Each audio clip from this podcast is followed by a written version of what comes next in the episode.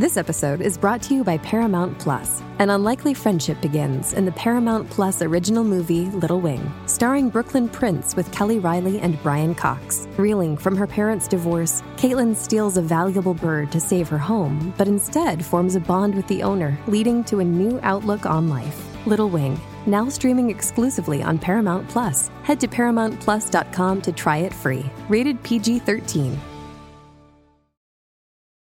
This episode is brought to you by Paramount Plus. Get in, loser! Mean Girls is now streaming on Paramount Plus. Join Cady Heron as she meets the plastics in Tina Fey's new twist on the modern classic. Get ready for more of the rumors, backstabbing, and jokes you loved from the original movie with some fetch surprises. Rated PG 13.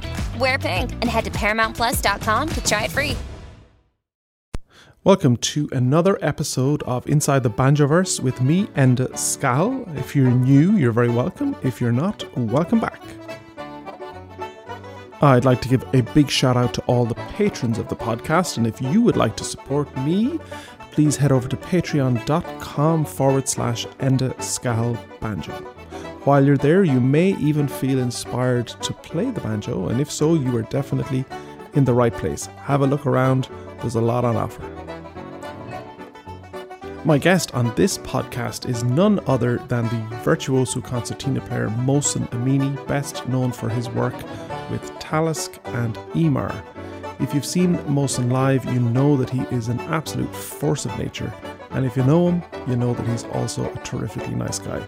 I loved talking with Mohsen, I know him for quite a while, and I hope that you enjoy this conversation with Mohsen Amini. All right, let's dive in. Sweet. And so we're just going to freewheel it. I, I mean, it's just a conversation. I'm curious. I, I know you for a long time, but we've, Yeah. we've met on the road.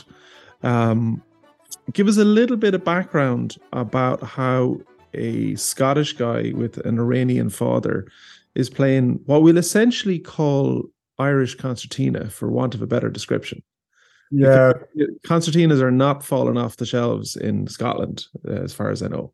No, I just found a little bit of a gap in the market, and I thought I'm going to exploit this. No, I I started I started uh, back uh, when I was about twelve years old, uh, Irish dancing. Um, 12, let's let's start there. let's let's let's let, let's unwrap that box. because I, I have a I have an Irish dancing history as well.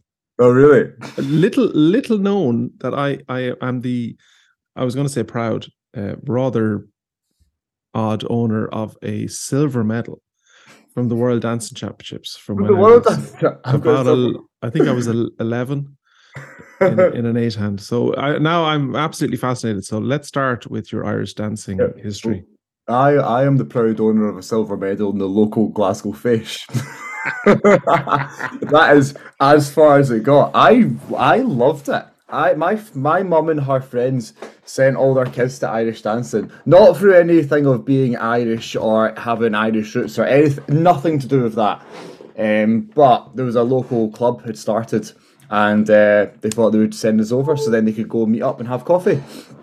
So we went down, and then one of the local Comhaltas branches was playing. And as I like to do, I like to exercise the old ADHD every so often. And uh, went down and just had a couple of goes on the instruments. And my friend, my really good friend now, Mary Campbell, she was running it at the time, and she said I could come and learn music at Comhaltas for one pound, uh, and one pound for an hour. So it, it was nothing because it was over. It was like uh, over in Scotland, Comhaltas was started as a as a, as a way to give give music to people that couldn't afford like lessons. Um, so it was really good. Um, so I went over and started doing that. Uh, forgot about the dancing because I was absolutely useless at it. Though I loved it, I absolutely loved it. Um, and then started playing music. And I'm slightly glad because my career can now span more than hitting 35. So, um, how were you useless at Irish dancing, Mohsen? Uh, I tend to get distracted. I tend to get distracted every so often. I was actually, to be honest, wasn't that useless at it. I was actually, pre- I was actually quite good at it. Um, but I, but the music, music came in uh, about maybe like six months into doing into dancing, and I thought I don't, I don't, I don't fancy the dance as much as the music, and I also made a lot, a lot of friends quite quickly playing music. So I was like, I just chose between them. I was like, I'll just do, I'll just do music. Do you know I mean? Um, and literally fell in love with it. And absolutely adored it. Um, so, so, this is age twelve. Age, I think it's maybe 10, 11 is actually yeah. probably what it was. Um, and then the concertina came in about age twelve. Um, through genuinely through no one else wanting to take it. Um, they got they got a concertina into the branch, and uh, everyone was trying it out. No, there was no teachers. No one knew what it was, what to do with it, and I was like, "I'll have me a bit of that." And they just, I got a tune out of it when I picked, well, I picked it up, and I could get, I could, I found a few notes and could play a tune out of it. And then Mary was like, "Just take it, just take it home." So I took it home, and then me and her, for the next like three years, would take it week about having the concertina and we'd try and find out where the notes were and different things on the concertina because we didn't i mean the internet wasn't a thing that had a lot of resources back then anyway never mind resources for a concertina so we I would come back. I remember playing every tune in a major uh, with a g for like three years because i didn't know there was a g sharp in the concertina debatably still i don't know there's a g in the g sharp in the concertina but that's a different thing. Uh, but no for years years years did that. Um, and then uh, about four years into it, uh, a woman, Katrina McCardle from the rival Comhaltas branch, came in and uh, just basically said to me, Mary, in a very, very nice way, she came, she came to teach us for a year and was like, These are all the things you're doing wrong, and these are the small few things you're doing right. And then kind of just molded us back onto the right path for a year and then let us get to our own devices. So it, it I've never tried to play the concertina, even though my sister is an incredible player. It yeah. it seems to me like a mind-boggling mathematical equation. What were you doing wrong, and what were the tiny things that you were doing right? Didn't have the right algorithms. Couldn't get it working, but every so often you get it. so uh, have, yeah, well, well, well, what, you're you're messing around with a, with a Rubik's cube. What's your what's your top time? Uh, top time Rubik's Cube is one minute 40. Ah, well, I got a 12 year old son here who can do it in 36 seconds. So there you go. Seriously. That's unbelievable. And it's all, uh, it's it's learning the algorithms, which fries my brain. It's like, I don't know how to do it. Yeah, no, it's unbelievable. It's like six algorithms, and then you can get to the end of it. But if you're really good at it, you can work out what algorithms you actually need. Because I've got, I do it in a, a little uh, I just do a little a little conveyor belt of like do that one six times, do that one six times, do that one six times, do that one 12 times, then mess up and then do it another six times and then make it work. Um, they're great though. I love them. I absolutely love them. Uh, there's not there's actually not much to them. It's just you need to know where to start and then you're fine. Yeah, I got to, I, I did them on YouTube and I got to the last algorithm yeah. I'm like I'm watching it care and, and, and I still manage to mess it up and I'm like he's telling me what to do and I'm it's getting it wrong. it's a pain in the You get to like you end up getting to the, the, the, part where you put you start putting olive oil in the cube just to move a little bit faster to see if it, see if it changes your time. But you yeah. can't change what you know up there. so re- relate this back to concertina for me. Um, well, it's like that. This relating this back to concertina. It's like concertina. There's nothing. There's no rhyme or reason to how it works. It just works. It just goes. Um, but no, I mean, it's a bit of a it's a bit of a a, a mental mental instrument, um, and it's just you have to figure. I, I think well when, when Katrina came in to teach us. Um, like the little bits that we got right and wrong. There's things for us that we didn't know how to do, um, like like bellow control. Like it's a really big thing. Do I mean? I, I never really looked into it for years and years and years. But if you if you have you you, you generally have a scale pulled out. You can play the whole any generally any scale pulled up, pulled out, um, and also any scale pushed in. So then you can start learning how to play tunes on fully on the pull, fully on the push. So then when you find you've not got, not got enough bellows, you've always got a way to bring it back in because you only want. I mean, like I stretch my bellows out for effect. Like not for a, not for like theatrical, well, for, kind of for theatrical effect as well. I mean, but it just ha- just so happens that um, it, it, is needed as well. Doing like big chord swells and things like that, you need that. But if you're playing like intricate pieces, if you're if you're way out, there's no there's there's no way. It's like getting a getting a, a plectrum and having it like 14 centimeters long and try to play with it. Do you know I mean? There's no control there.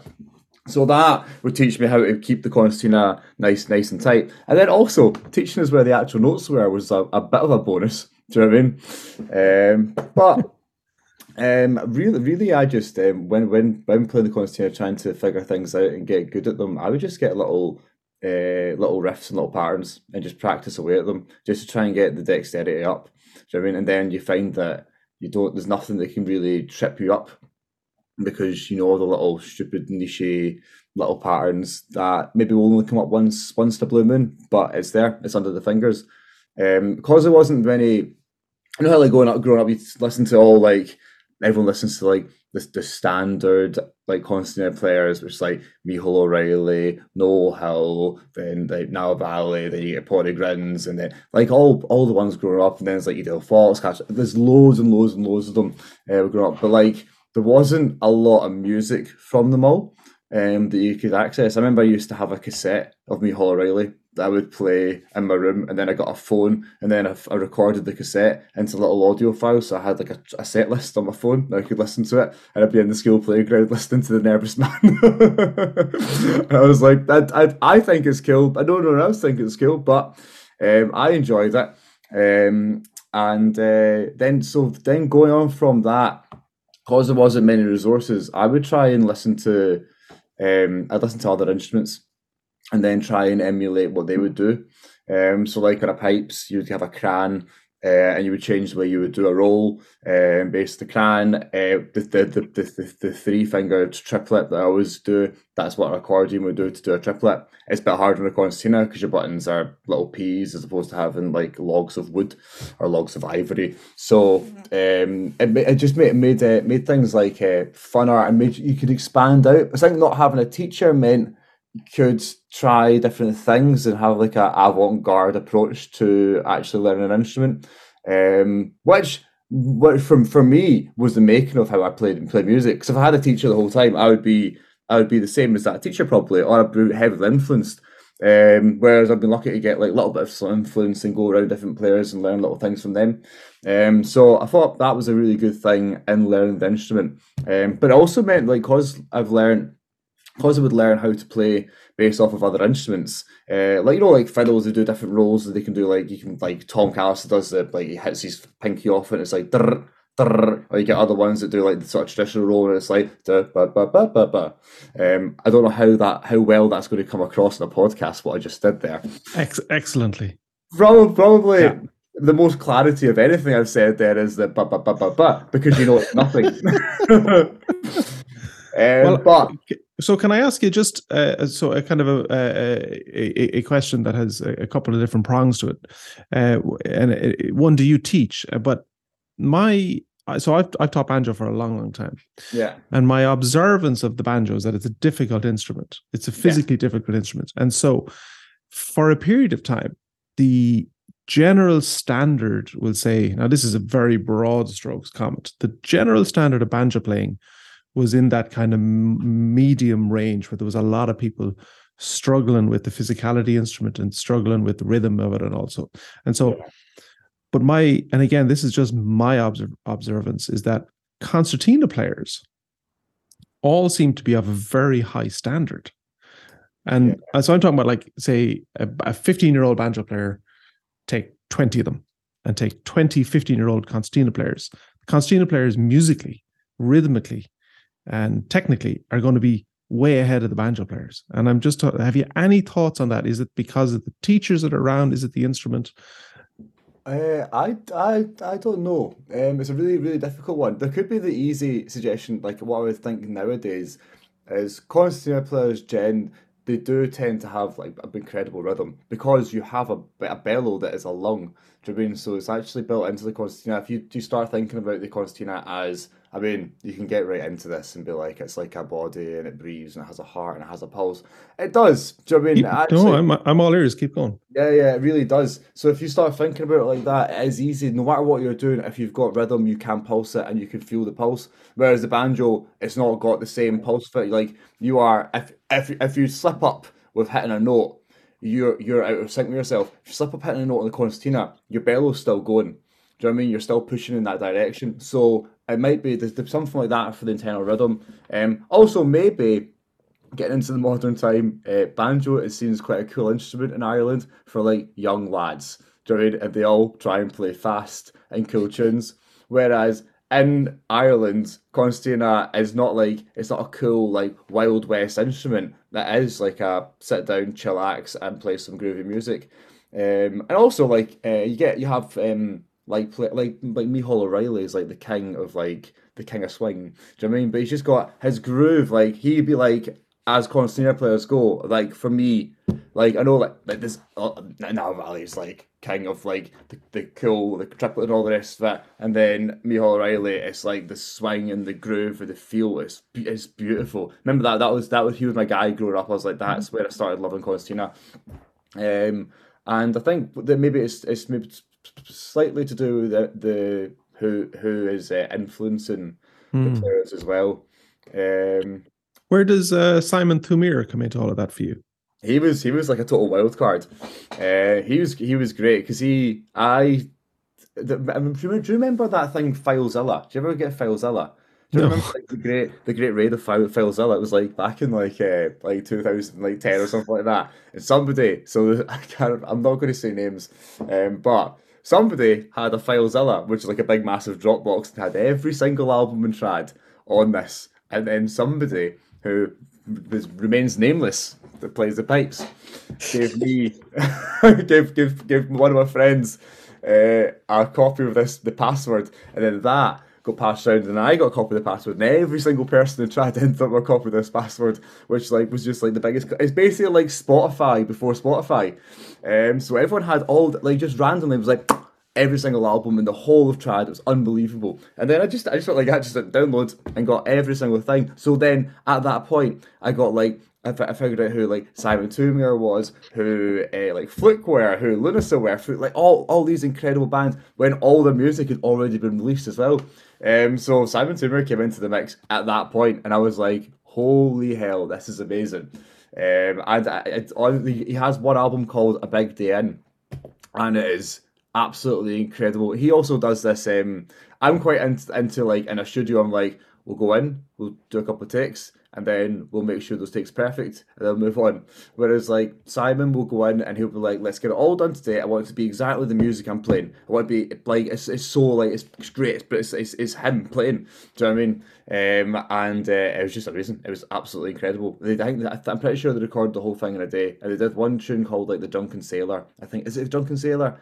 Saying the drunken sailor and playing the concertina sounds very, very, very like sounds sounds awful, but it's like the most technical piece of it. It's un- unbelievable.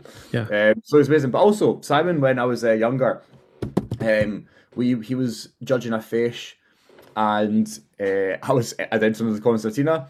I came first because it was just me, um, as it was pretty much every single time I entered the concertina, unless it was two people, in which case I would genuinely come second every single time.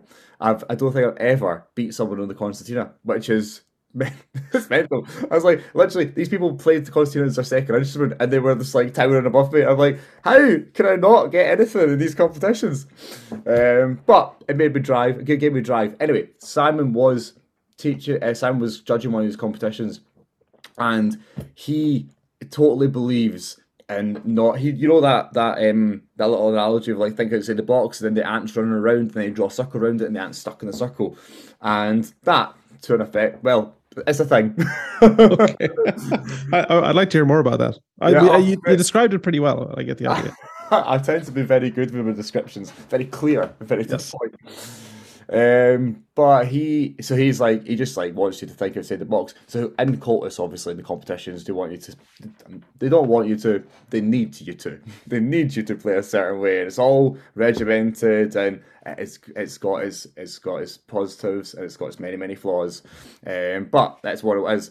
Whereas uh, Simon's like, just expand, just think, don't don't stay don't stay regimented in this thing. Just think think outside the box, do your thing.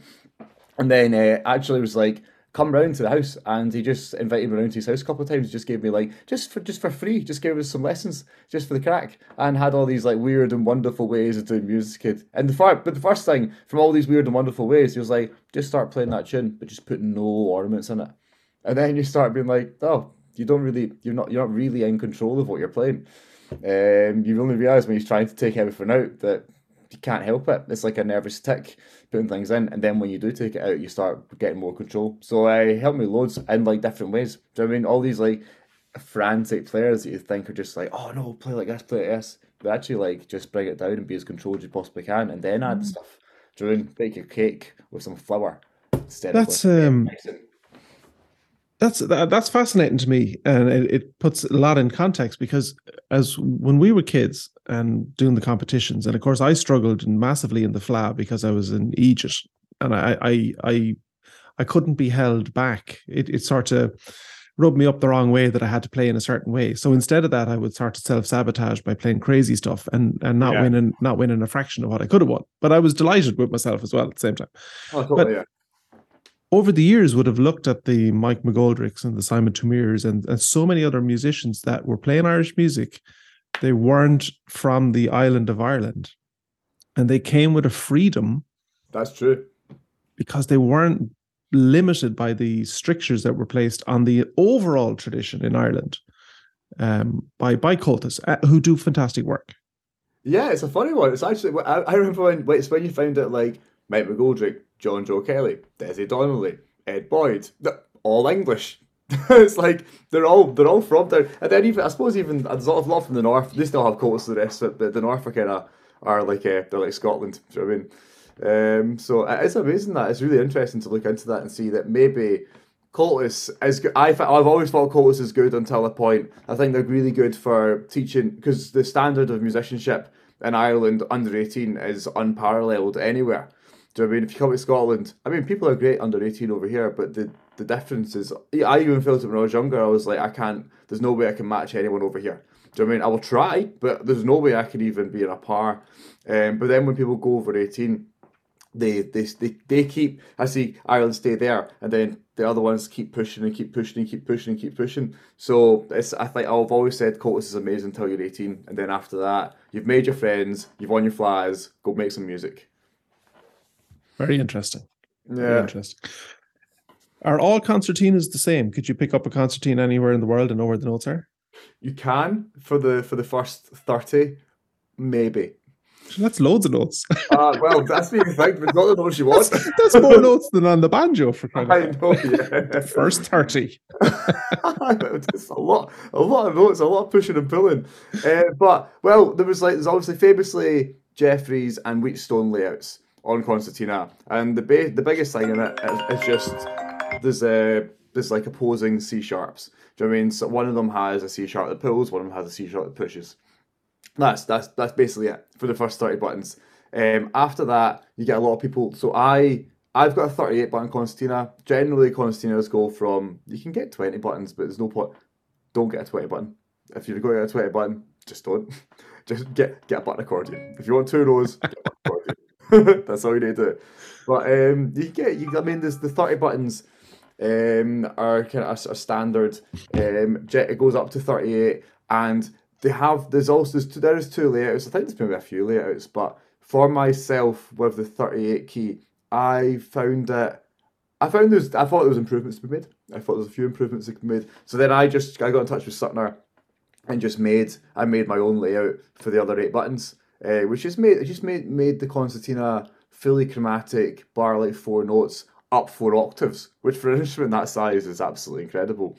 Um, and it just it opened a, a few new options. So if I was going to do a Talisk gig, and my concertina broke and used someone else's concertina, it would be quite difficult to do to, to play it to the standard. I could, I could, and you could get away with it, but it's quite difficult. And then the feel of them are all so different.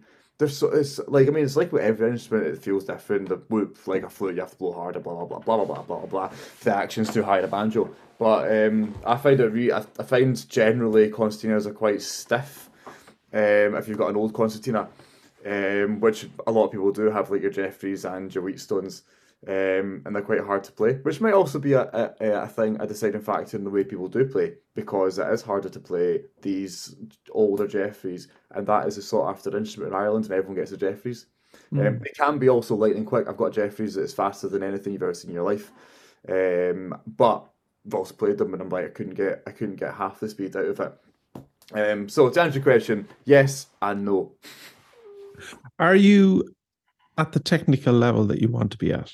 You're never at the technical level you want to be at, and you never will be. You're never ever close to it. I remember one time being like, I don't know what I can do now to become better. And then I just I, I sat down and I genuinely sat down for ages, and I was like, I don't know what to do because I didn't I didn't know what direction to go. I didn't know at all. And then I just like something clicked one day, and I was like, oh my god! And then I found out that I was just at like three percent up the ladder. Um, oh, it's, I mean, like it's a it's a, it's a constant struggle, but I love it. It's great. Uh, your your biog, which I read, says you were studying chemical engineering and decided to be a full time musician. Just talk us through that transition because that's pretty fascinating for a lot of people. Yeah, well, I actually started in, in school. Uh, I was uh, I was going to do medicine. I was always going to do medicine, and then in sixth year, I did a first aid course. Saw some blood, fainted, and that was that. So I, I had like I'd got I had the uh, I think the UCAT you have to go to. I'd had uh, I'd been studying for the UCAT test, and um, then my friend, I had everything ready to go. I had all ready to apply to all my all the five unis. And then my friend at the end of it, when she said, found out I couldn't do it, she was like, "Why don't you just do like chemical engineering?" And I was like, "Yeah, yeah, cool." And but I, I love maths. I'm really I'm, I'm quite good at maths, um, and I really enjoy math. Um, and I'm good at chemistry. I did all three sciences at school, um, so I was like, I could fit into that no bother at all. Went to Strathclyde Uni to do chemical engineering. Was there for like two and a half years. Um, on the second year, you have to do six lab reports and all 3,000 words each. And this comes back to the Fleadh ruining my life again. So it was on the night before night before the Fleadh, and everyone was asleep. And we are in the house. And Jenny, this is Jenny was. My mate was round, and I was finishing the lab report, and I was just like, "Cool, feels not finished it." He was like, "Can we just go down to my house, fall asleep, and we'll go to the fly in the morning?" And I was like, "We can do that." I was like, "But I need to finish it." I was like, "I need to finish this," and you submit them all at the same time. So I finished it 18,000 words later, finished it, and then he was like, right, let's go. And I was like, woo, let's go to the Fleadh. Closed my laptop, thrown it up in the air. I was like, oh, this is amazing. Woo, we're going to the Fleadh. And then went round to his house. To Why I went round to his house to submit it instead of submitting it when I finished it, I do not know. Went round, opened my laptop, and there was just this folder that was broken in half. It was like, your hard drive has crashed. and it was that was it. Eighteen thousand. I took it to that. Nothing. There's no. There's no saving it. Um. So then I failed the lab, and I was like, I've done all the work. I've done the labs. You have to log so many hours to do it. so uh, and then and then I went back, and then so I had to. And it's obviously that was just like a kind of like sidetracky bit of it. I had to just reset that one in the third year, and then going through it, I was like, I don't, I don't really enjoy this.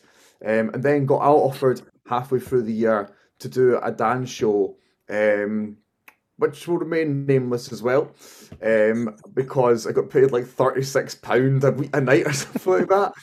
Uh, but I was playing guitar on it, so I think like something like two hundred euros a week you were getting for this dance show, doing six shows or seven shows a day, um, and getting your breakfast provided. That was it. Um, so when I bought bought a guitar for like something like one and a half grand, bought all the pedals for like three hundred pound then got all my stuff. So like two thousand pound later, had this ready to go, and then the tour made less than what the guitar cost. so I ended up coming back from this tour with like three hundred quid, but it was my out. It was my way to be like, I'm going to do music. Um, so did that slowly, slowly left music, left uni uh, without telling my parents. Um, I'm, I'm just, I'm still tickled with the tagline uh, experienced musical slavery inspired me to become a full-time musician. it is that. That's exactly what it is. That could be the title of the podcast. but we um, what was it? Uh, so did that. Um, slowly left uni. Um, when I came back, I was like, I'm going to need to. I, didn't, I was sitting at home, so I, I don't. I, I didn't need to. I didn't really need money to be fair, um, because I didn't have rent. But um, you need to be doing something. So my friend who helped run the Comhaltas branch, ran a roofing company, um, and uh, he said I can work for him any day I want. Um, so I ended up becoming a roofer um, for like three years.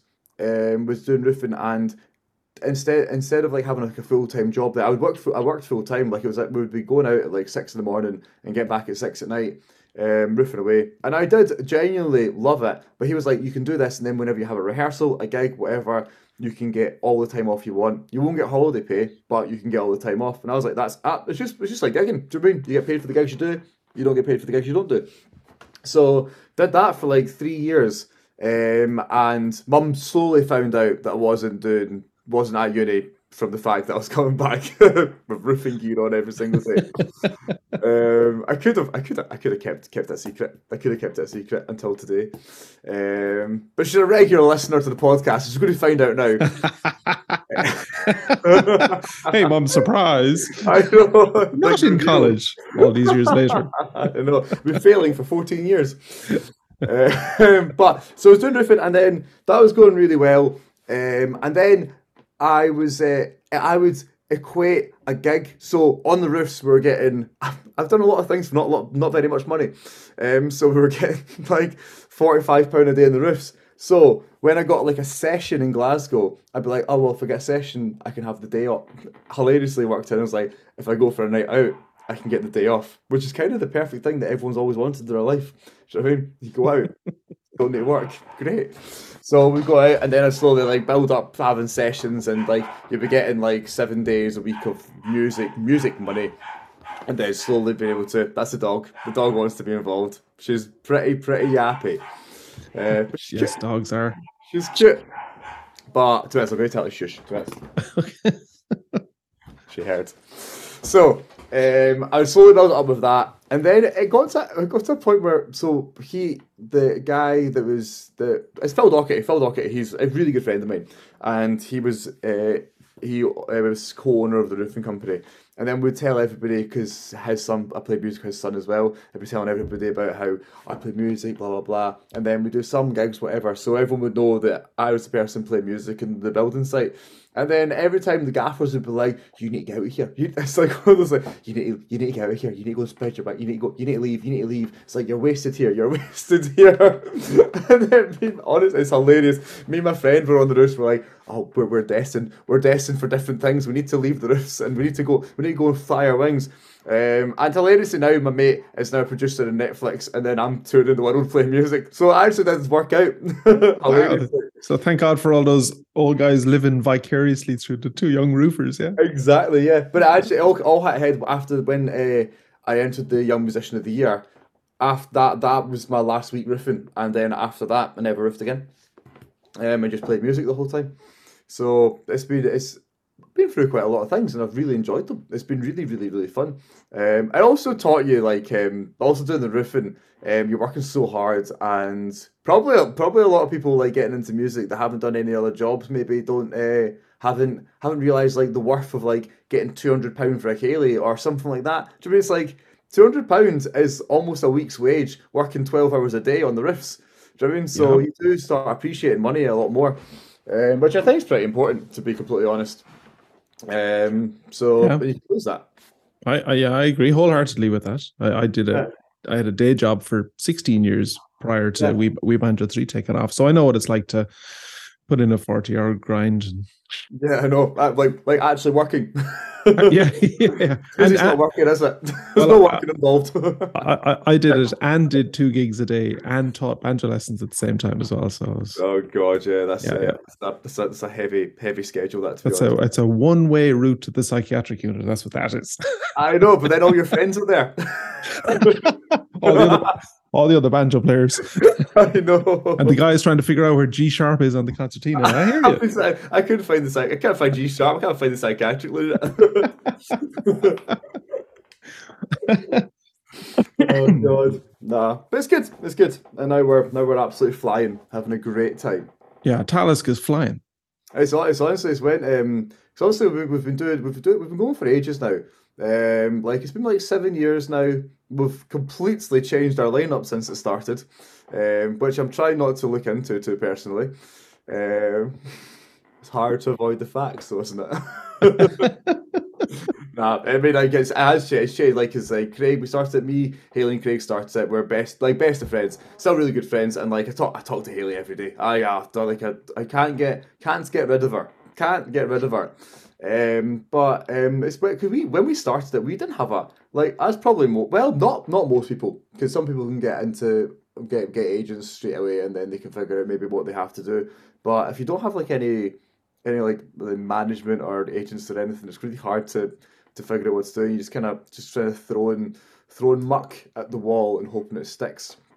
Um, but we had a really good time doing it. we were lucky enough to win a few awards. We won a folk award like three months into the band forming.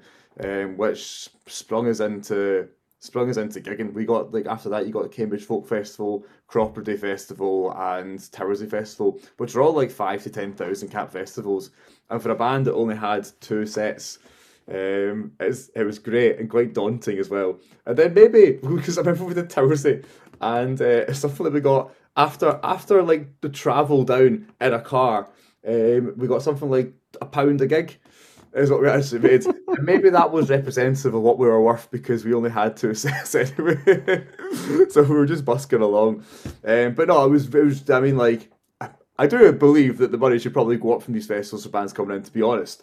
Um, but um, the opportunity to do it was very good for us, and we we managed to make we've, made a good relationship with Cambridge, and we always go back to we go back to Cambridge quite a lot. And like I mean, like three years ago, we closed our main stage on a Saturday night, which is like it's an amazing, amazing experience, amazing gig to get. So we've done quite a lot of fun things through that, but we learned as we went along quite fast. And then even when we came on tour with Use, I was like, um, I was like, I've never seen merch sold so well in my entire life.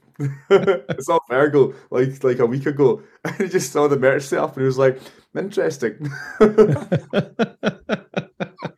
I'm always looking. I'm always looking.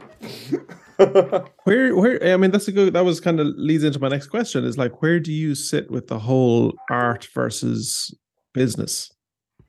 I think I mean they go hand in hand, don't they? Um, if you if you lose the art bit, then it's going to be hard to do the business.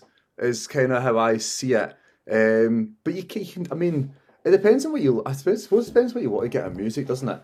Um, everyone wants to. I mean, everyone wants their art to um, to thrive. So then you push as much as you can into into that, and then naturally the money then would go up, so the business thrives. So like I mean, they're they're both like you can't you can't really have you can have one without actually, but if you're if you're into your music, you can't have one without the, the other.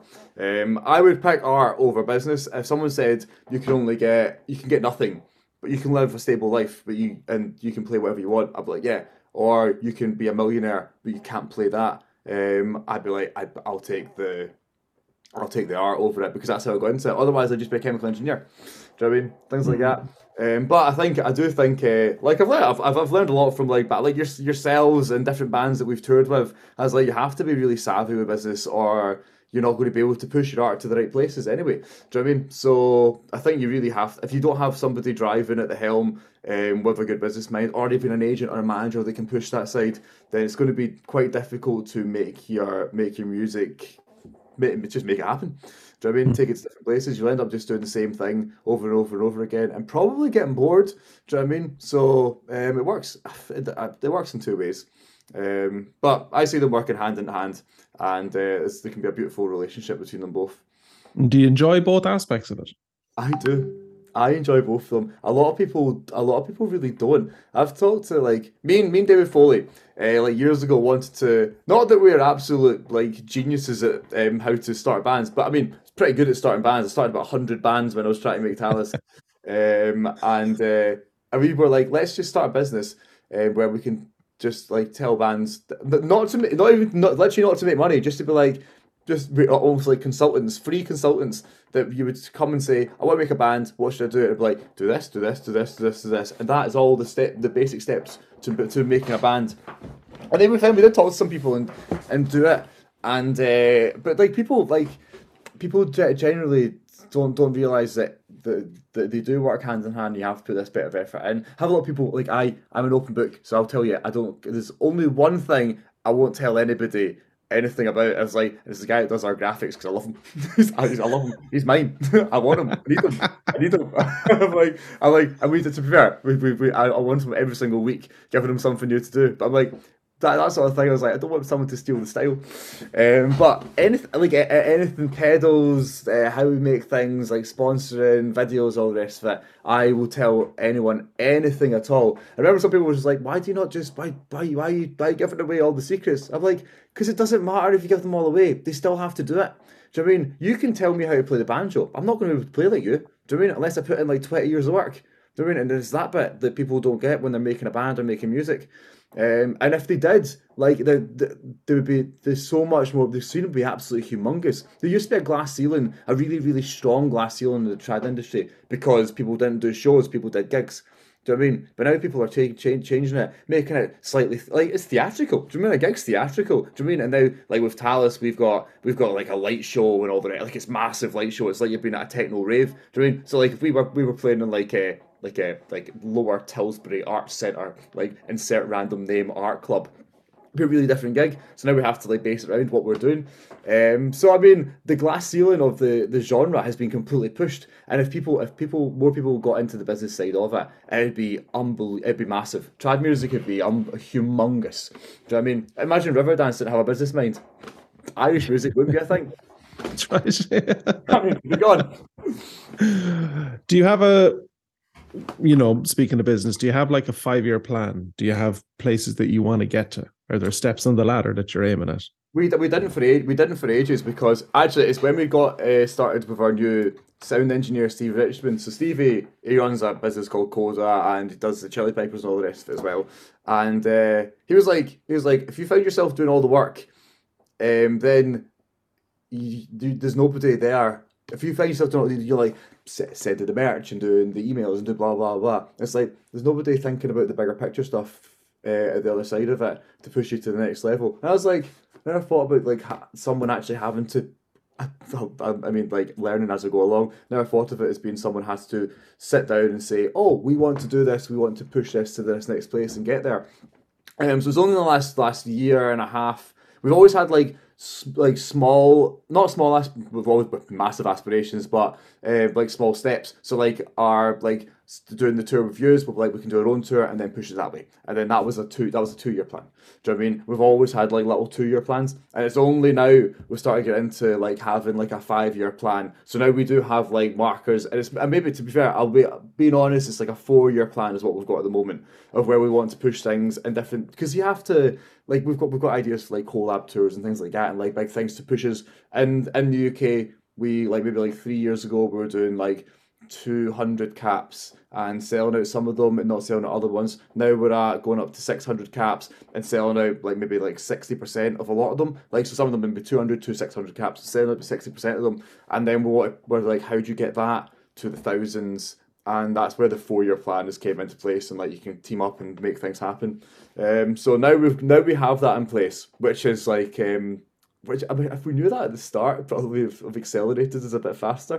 Do you know what I mean? Just less like the like uh, you know in lockdown, people are doing like videos and then doing collab videos. And it's like, oh, there's actually different ways to achieve like your follower count or blah blah blah, whatever you want to get.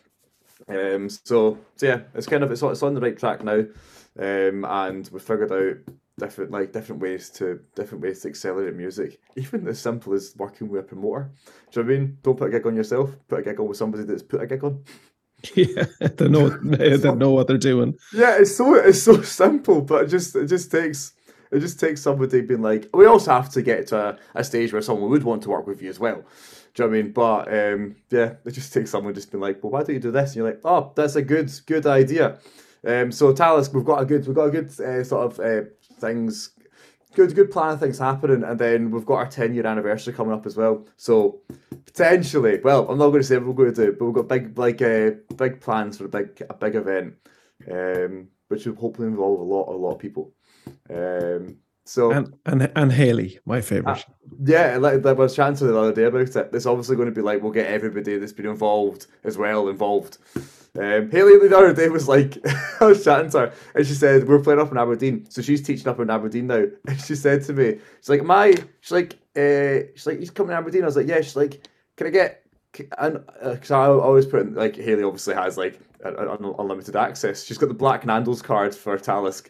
Um, and uh, she was saying, uh, she said, "Can I can I get like a plus four for the guest list for Aberdeen?" And I was like, "Only if you tell me you love me." And she's like, "Just you remember who started this band." It's like, damn, don't tell anybody that. I'll just tell everyone and end this podcast.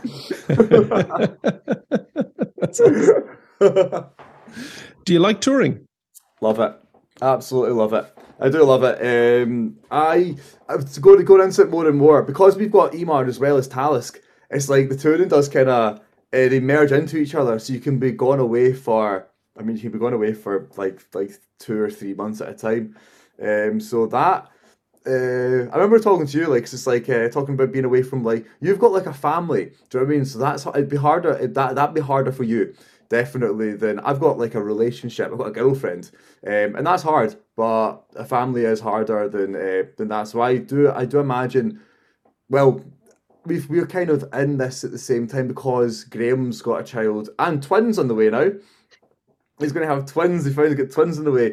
he's So going he's going to need that four year plan he's going to need that four year plan. You mean that four year exit? or a four, four, 14 year plan. Ah, you know, yeah. He's got an exit strategy. It's becoming an accountant or something like that. Um, but do you know any guitarists coming? no, Graham is not. We're not letting him leave. He's staying. He's He's too, he's too bloody good. He's brilliant, man. Um, but, I suppose with so I I don't I don't mind being away a lot. I do like being home and the rest of it. And after like I would say like after like COVID and mum getting really ill, I do like being home a lot more. Um, because like you want to spend time. I do. I, I took it for granted. Like really took it for granted before, but now I don't take it for granted. Like see, like seeing my family and seeing things like that because you don't have that. You won't have that forever. Do you know I mean? So um, you really like. I, don't think until you've had something really bad happen that you realize how much you, you must you, you need it and you should be there. Um, and don't live with your like don't live with regrets. I'm getting wee teary. 'cause I always get teary when I think about that. I always do. Oh, yeah, But, it makes um, sense. Yeah, but that so like that that that would hold it doesn't hold me back from touring, but that would always be on my mind. I don't want to be away for too long, but it's quite it's quite easy with Talisk because Graham has a child as well. So he's like, I, I'm, he's like, I don't unless it's like unless it's financially worth it to be away for that extra week on tour. Then why are we away for that extra week? Why don't we just split it up and do it in the next the next tour? You don't need to be away for more than three weeks. Do you know what I mean? You can be away three weeks, come back for a couple of days, go back away for three weeks. There's nothing. You you sort your own schedule. You know, I mean? we can only not sort out festivals, but festivals are on the weekends. Um, so I I love it, um, and uh, it can get quite quite quite a bit much after a while. Um, but I think we've made we've made it out we've made it happen in a way that it doesn't ever get too tiring. I always enjoy it, and also when Talisk go off tour, I get to go on tour with Imar, and the crack is honestly incredible. It's amazing. Do you know what I mean? And it's really different crack to Talisk. Do you I mean? The Talisk crack is unbelievable. I love it. I love I love both sides. And you get a complete it's just like seeing and you know you hang with the same person all the time, you're like, cool, I know all your jokes. I don't know his jokes. I'm gonna listen to them. Um, so it keeps it fresh, it keeps it fun. Um, I think if I didn't have two though, I would find it quite difficult always going away because it would become the same thing all, all the time. It'd always be really fun, but I like I just love that a different dynamic in your life. Do you I mean? You can have it from like you know you go home and you go fishing. Do you know what I mean? And you're like, your fishing is like, I, I don't know, but I imagine it's your other outlet where you're like, oh, this is a really good diff- to change the dynamic. Whereas f- fishing's my Imar. I love that. Do you know what I mean? Things like things like that, I really enjoy. Um, it makes touring much more fun and much more sustainable um, on the long term of like a big um, a mass tour being away for three months. Um, so yeah, so to answer your question, I absolutely love it and will not be stopping anytime soon. What do you do? To, what do you do to unwind? Like, do you have a fishing that's not Imar? Because a lot of folks that I'd say, "What do you do when you're not on tour?" They go, "Oh, I just play music at home." I know, yeah. Unfortunately, I just end up uh, like my my people that I go out with when I get home are like Benny and Ryan Murphy. So like whenever we get back from a tour, we all meet up, and it's just like being on tour back again. Um, so I don't know. I go to the gym quite a lot, um, and uh, but I do I do really just I do just play music to be honest. I don't really I don't. To be honest, when I come back home, I don't really play that much music. I just go and see my friends. I just, I'm more say my, my outlet is like a social life. Um, as much as music is like the most sociable thing, you see those people. I just love seeing my friends when I get back because you're only, we're only back. I remember one year I was only back like home, like I slept in my own bed like six times or something like that. Do you know I mean? So I think whenever I come back, I'm like I want to, I want to be be present with all my friends and keep that going. Um, so that going for coffees. I don't really drink coffee. I don't care much about coffee, which is really really different to the wee Banjo Three approach. I slowly get into it. I I slowly think- get into it. I think we we got we ended up being less able for the caffeinated state as the years went on. But really, yeah. Uh, just decaf. so you're like I've spent a lot of time around you over the years, and like you're super high energy and very very positive. But do you struggle with anything? Eh, I've thought this loads. Um, let me try and get my thoughts in order so I can say it in a, in a way that makes sense. Um, I I see whenever I'm around people, like so. I remember one time we were with my mate. I like with my mate. He was a bit drunk, right? But he was fine. He was totally fine, but he was a bit drunk. And then we were we're going down to Liverpool, and he kept going like that. He's like, "That's one beautiful looking handbrake you've got there, Moss, and it'd be a shame if someone pulled it." And I was like, "Look," I was like, "Do not pull a handbrake when someone's driving a car on the motorway." I was like, "That," doesn't-" and I just met that is one of my really good mates there, right? I've just met him, and uh, I was like, "Do not, you dare, don't touch this handbrake." And then we we're going down. He was like, "It's ninety percent a show."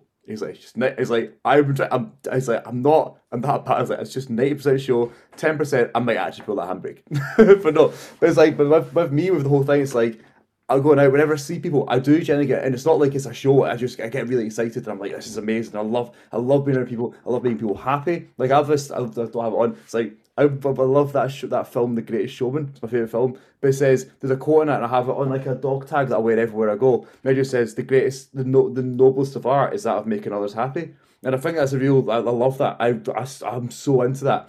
Um, so I love being like energetic, really, really positive, really happy, and really, I am genuinely happy to see everybody and really enjoy all the rest of it. But when I go home, I'm just like I just go like this, and I'm really quiet, and there's nothing. Like I remember I was doing a tour, and it was with our mate Sean Gray, and then he was chatting. To, I was chatting to one of my mates, and he was like.